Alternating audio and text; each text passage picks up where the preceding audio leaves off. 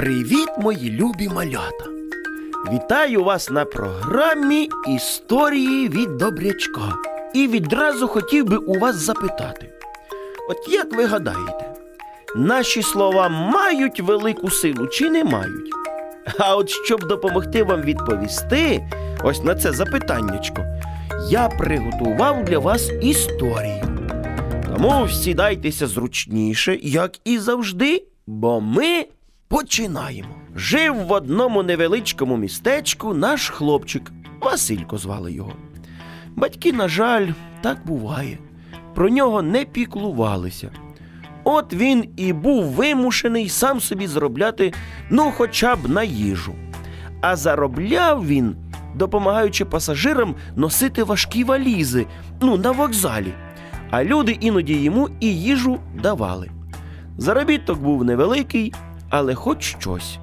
Бо вдома від нього чекали тільки одного. Син, о, ти вже прийшов нарешті. Ну що, щось заробив? Так, небагато, але заробив. Ну, давай. Що давати? Гроші, давай, що є. Але. Ніяких але.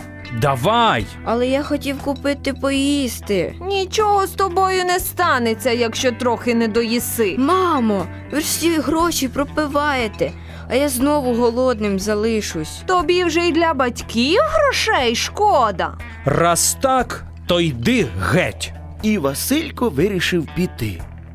Так він і почав жити на вокзалі. Адже йому нікуди було діватися, а батькам було байдуже до нього. Одного дня, працюючи, він підійшов до автомобіля, з якого виходила ну точно не бідна жіночка. Здравствуйте. Доброго дня. Вам допомогти з валізами? Так, я була вам дуже вдячна. Василько на мить аж застиг, адже не очікував такої ввічливості, бо всі дивилися на нього з підозрою та зневажали. А тут така інтелігентна жінка розмовляє з ним як з рівним. А як тебе звати? Василько. Василько? Тобі не дуже важко нести валізи? Та ні, вони не дуже важкі. А ти десь навчаєшся? Ні, я раніше навчався у школі, але потім довелося йти працювати. І вже не було часу на навчання. А тобі подобалося вчитися? Так, у школі дуже цікаво. Там можна дізнатися багато нових і цікавих речей. Ну ти подумай, аби знову піти навчатися. Адже в тебе ще все життя попереду. Дуже дякую за допомогу. Віддавши речі, Василько так і залишився стояти, мов зачарований. До нього віднеслися з такою повагою, що йому захотілося змінити своє життя в одну мить. Незабаром він знайшов роботу, яка дала йому можливість заробити більше коштів, щоб купити собі одяг і чисто одягнутися, спати на справжньому ліжку, а не на вокзалі. Потім він почав навчатися.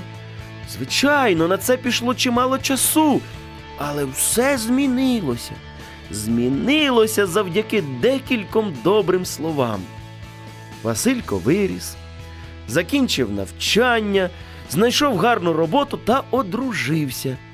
І своїх діточок виховував у любові та добрі. Отож і вам кажу, дітки, старайтеся завжди бути ввічливими та добре ставитись до оточуючих, адже кожне наше слово має велику силу. А нам, на жаль, настав час прощатися. Тому бувайте, мої любі, приємних вам снів.